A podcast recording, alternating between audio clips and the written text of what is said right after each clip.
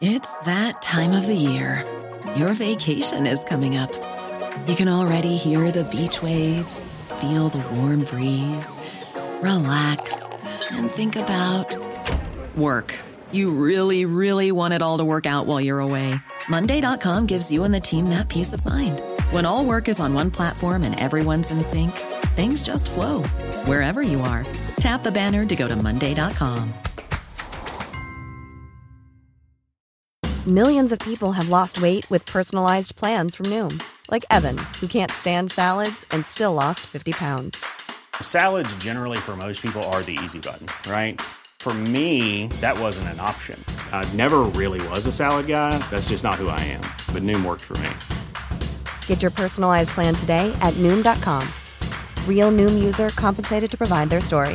In 4 weeks, the typical Noom user can expect to lose 1 to 2 pounds per week. Individual results may vary. This morning, fighting to stay. Novak Djokovic's drama takes a new twist. The tennis star refusing to leave Australia. His lawyers winning an injunction to keep him here a little longer. His mother and father speak out. The new rules that could be coming to New South Wales. What restrictions are on the table at high-level talks happening today? Victoria's COVID scramble, the pandemic orders that came into effect at midnight. And Trump slammed what Biden had to say a year on from the polarising US Capitol riots. This is 7 News with Angie Asimus. Good morning. Novak Djokovic will remain in detention in Melbourne until at least Monday, with his lawyers securing an interim injunction. The government did not oppose the world number one's request to delay his deportation, meaning he'll stay in Australia for Monday's hearing. Djokovic attempted to enter on the basis he had COVID in the last 6 months. People are welcome in Australia, but if you're not double vaccinated and you're not an Australian resident or citizen, well, you can't come. The Border Force is now investigating another foreign player and an official with similar exemptions from Tennis Australia. The furious Serbian president has described the Djokovic saga as a political witch hunt. Aleksandr Vucic has slammed Prime Minister Scott Morrison, calling the Grand Slam champion's treatment improper. A Serbian journalist and friend of Djokovic has also hit out, saying the tennis ace played by the rules. You cannot have your 9-time champion spending the night at the airport, being publicly humiliated like that. Djokovic's family rallied in support for him back home, holding a press conference. New South Wales government officials are prepared to announce a return to restrictions today amid exploding case numbers. Major events and elective surgeries are set to be paused, while it's believed nightclubs will be shut with bans on singing and dancing. A 23-year-old Sydney man is among the state's latest virus deaths. It's understood James Kondilios, who was a champion powerlifter, was fully vaccinated and had no underlying health conditions. Victoria has introduced some restrictions in a bid to curb a sharp rise in cases. Density limits of one person per 2 square metres have been imposed in indoor entertainment and hospitality venues, while Victorians who test positive on a rapid test will now be required to notify the Department of Health. This new category, based on a rapid antigen test, will be the same in the system as if you were diagnosed through a PCR system. Hospitality leaders are frustrated with the new density limit, saying it's a blow to an already struggling industry. Yesterday, the state recorded just shy of 22,000 cases. Parts of Australia are grappling with a potential food shortage crisis, with supply chains hit with critical disruptions. Exploding case figures across the country have forced thousands into isolation. Suppliers and industry leaders are calling for intervention. The government right now today needs to announce stimulus for the hardest hit industries. There have been reports of panic buying from souvenir shops on Daydream Island in the Whitsundays, with guests nervous about finding enough food due to staff shortages. Queensland hospitals are bracing for what's being described as a major emergency, with health authorities expecting an influx of hospital admissions. A record 10,332 new cases were reported yesterday, with grave concerns the volume of infected patients will overwhelm the state's hospitals. To all of my colleagues, we're going to be stepping up to a very major emergency in the coming 2 to 3 weeks. Elective surgeries are set to be dialed back to make way for COVID patients. It's emerged a number of pharmacies around Australia are illegally selling individual rapid tests. The TGA is investigating reports of pharmacies taking the tests meant for bulk sale to health professionals and instead repackaging them for individual sale to make a profit. It follows similar reports of price gouging. The drenching of the country's east coast is showing no signs of stopping. Severe thunderstorm warnings are in place for central New South Wales, including Dubbo and Yass, along with Canberra. Cootamundra is on flood watch. Thunderstorms also hit southeast Queensland overnight. This morning, the heavy rain will reach Tasmania, with more than 100 millimetres expected in some areas. One lucky Powerball player has collected the entire $60 million jackpot. The lot said that after a few missed calls, they were finally able to make it through to the Brisbane man in his 30s. The fortunate man says he plans to spend the jackpot on a house and helping family and friends, but won't be quitting his job just yet. Brisbane drivers are being urged to fill up their tanks now, with fuel prices set to soar. Experts are warning that the Christmas dip in prices won't stick around much longer. More than 50 service stations across Brisbane have already hiked fuel to $1.89. There is some good news though. Prices aren't expected to peak quite as high as they did late last year. Devoted monarchist and Queensland State MP Jarrod Blake is pushing for a new statue of the Queen to be commissioned in the Sunshine State. The monument would mark Her Majesty's 70th year on the throne, but not everyone agrees it's a good idea. In 1954, Queen Elizabeth II became the first reigning monarch to visit the Sunshine State. Steps down the gangway and sets foot on Queensland soil. It's incumbent on the government of the state to actually honour our monarch. 2022 marks Her Majesty's 70th year on the throne.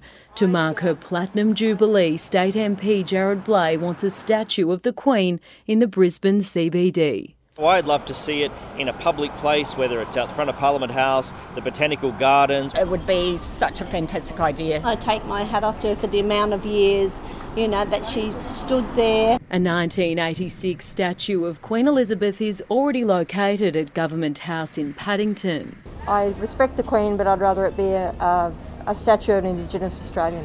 It's not on the state government's agenda yet. We've had 10,000 positive cases overnight. I think my priority is keeping people safe. Sculptor Linda Clarfeld says a bronze life-size statue of the Queen would take about a year to create and cost $500,000. Linda's design would include an Aussie touch. I would want her to be doing something as if she's come to Queensland and she's doing something we do. Crystal Etherington, 7 News. Omicron has forced curtain calls on multiple musicals, but the arts sector is set to bounce back. The Sydney Festival launching shows across the city from the east to the west, a much-needed COVID distraction.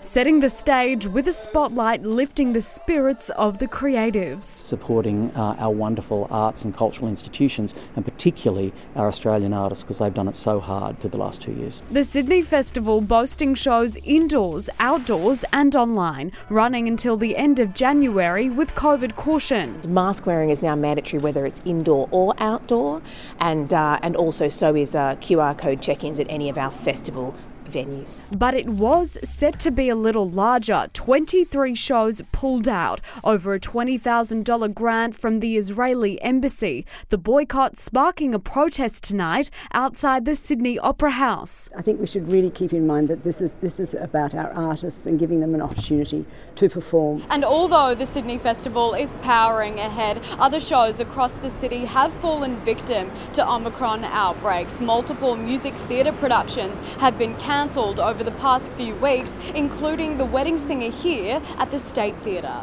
postponed to next week after COVID cases were confirmed. Hamilton and Come From Away cancelling shows in the lead-up to the new year. Opera Australia has seen nearly 50 infections across the company, but doing everything it can to ensure the show goes on, spending $25,000 a week on rapid tests. There is almost some inevitability that at some point we may see a cancellation. Angelique Opie, 7 News.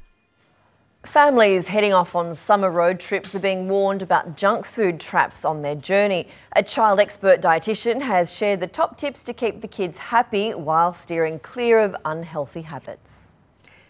Fruit and veggies are staple snacks in the Knox household, and when they're on the road, it's no different. It's all about preparation for us because they love to snack the whole way. The Mayland's mother of 2 says her trick is individual containers to keep things interesting during road trips. My kids love anything that's termed a snack pack or a snack pot. So we might slice up carrots and call them carrot chips. Experts warn without preparation it's easy to fall into junk food traps. Just fuelling up the car can be a battle of the sugar, salt and saturated fats. Pack lunch boxes or snack boxes for their kids. That way kids can eat when they want and what they want. Suggested snacks include nuts and seeds, dried fruit, rice crackers or peanut butter sandwiches for something more filling, and none need refrigerating. But with a cold pack, yoghurts, dips and veggies, boiled eggs and cheese will help keep the little ones fuller for longer. Hydration can also limit snacking, but for those who do want to indulge, experts encourage families to limit unhealthy options to a snack. For those who do get caught out, experts suggest searching for the healthier options. Things like trail mixes, nuts, cheese and crackers, options like fresh fruits or sandwiches, urging parents not to get caught up on the cost. It's much cheaper and higher in fibre than lots of the other options. Keeping it healthy on the road can then allow something special at the destination. Jacqueline Robson, 7 News. Checking finance now. The Dow Jones has fallen by 85 points. The Nasdaq rose slightly. In London, the FTSE 100 is lower and Germany's DAX lost ground. Closer to home, Japan's Nikkei closed 844 points lower. Hong Kong's Hang Seng rose. The All Ords is lower and the ASX 200 fell. On the commodities market, gold is trading at $1,788 an ounce. Oil is $79 a barrel. The Aussie dollar is buying 71.67 US cents, 82.99 Japanese yen and $1.06 New Zealand. The protests in Kazakhstan have turned deadly, with dozens of citizens and at least 12 police officers killed. Local media has reported that 2 members of the security force have been found decapitated as police violently clash with protesters. The demonstrations began over the weekend, triggered by rising fuel prices, but have since morphed into anti-government riots. Advanced units of Russian paratroopers have entered the country as part of a peacekeeping force. As the Omicron strain threatens to overwhelm multiple countries worldwide, a new variant has been detected in France. It has been dubbed variant IHU and is believed to be linked with travel to Africa. The World Health Organization has said the variant is on their radar, but so far they're not treating it as a threat. Thousands of people have rallied in North Korea in an organised show of support for the ruling party. Surprisingly, the official report did not mention whether leader Kim Jong-un had attended. It's tradition for the country to hold a rally like this in the first week of the year to demonstrate loyalty to the agenda of the ruling party. US President Joe Biden has taken aim at Donald Trump in an impassioned speech to mark the 1-year anniversary of the American Capitol riots. US correspondent Tim Lester is in Washington, D.C. Tim, he said Trump was a threat to democracy. Morning, Angie. Yes, in fact, says Trump and his supporters are holding a dagger at the throat of American democracy. This is an extraordinary speech from a US president who at times has tried to chuckle and wave off any mention of his predecessor. Of course, today, 1 year on from the day that an angry mob stormed the building behind me, the US Congress, in an effort to try to stop the confirmation of Joe Biden as president after his November 2020 presidential election win. That failed, but 5 people ultimately died from the event, 140 police injured and an extraordinary dislocation in a lot of ways of American democracy. Well, today, a warning from the US president that a great many risks face this democracy after the events of a year ago. He's done so because he values power over principle, because he sees his own interest as more important than his country's interest, than America's interest, and because his bruised ego matters more to him than our democracy or our Constitution. He can't accept he lost. Joe Biden says Donald Trump has lied about the events here. Donald Trump, for his part, says that Joe Biden is trying to distract from his failings, and with a little bit of a twinkle in his eye, perhaps says this is what you get after a rigged election. The fight goes on. Angie. Thank you very much, Tim. A late blunder almost ruined Australia's near-perfect day during the fourth Ashes test. Chasing 416, England's Zach Crawley was gifted an extra life thanks to a Mitch Starc no ball. Earlier, Usman Khawaja marked his return to test cricket in style, powering to 137 to put Australia in control. England will begin day 3, none for 13. You can watch every ball live and free on 7. Meanwhile, the women's Ashes has been brought forward by a week so teams can quarantine in New Zealand ahead of the one-day World Cup. Beginning January 20th, 3 T20s will be played at Adelaide Oval, followed by a test match in Canberra and 3 one-dayers to round out the series. All the matches will be live on 7. Melbourne Renegades have notched up their second straight victory with a 5-wicket win over a COVID-ravaged Brisbane Heat outfit. A batting masterclass by veteran Sean Marsh and World Cup winner Aaron Finch helped the Gades chase down the Heat's 128 with ease. Oh boy, that is really big. I think the boys have got their eye on an early finish tonight. A Gurinder Sandhu hat-trick has inspired Sydney Thunder to a 6-wicket win over competition leaders Perth Scorchers. COVID is threatening to cause havoc in the AFL for a third straight year, with more than 50 players across the league testing positive to the virus. Many will still be in isolation when pre-season training resumes on Monday. The league's current policy requires all players and staff to take a rapid test on arrival to the club each day. If you've ever experienced the Macca's run on a summer's day in your swimmers, this could really help you look the part. The fast food chain has teamed up with iconic brand Budgie Smugglers to create the perfect beach attire. Starting at $55, the limited edition range isn't cheap but will most certainly be a hit with McDonald's fans. The collection includes bikinis, one-pieces, bucket hats and, of course, the iconic Budgie Smuggler. It goes on sale tomorrow. Taking a look at the weather around the country now. Brisbane expecting showers, top of 27 degrees. Sydney showers, 28. Canberra, 25, with showers and a possible storm. Melbourne also on storm watch, 29. Hobart, 25, rain and storms. Adelaide, a few showers, 23. Perth should be sunny, 38 degrees. Darwin, 34, with some possible late storms. And that is 7 Early News for this Friday, the 7th of January, 2022. I'm Angie Asimus.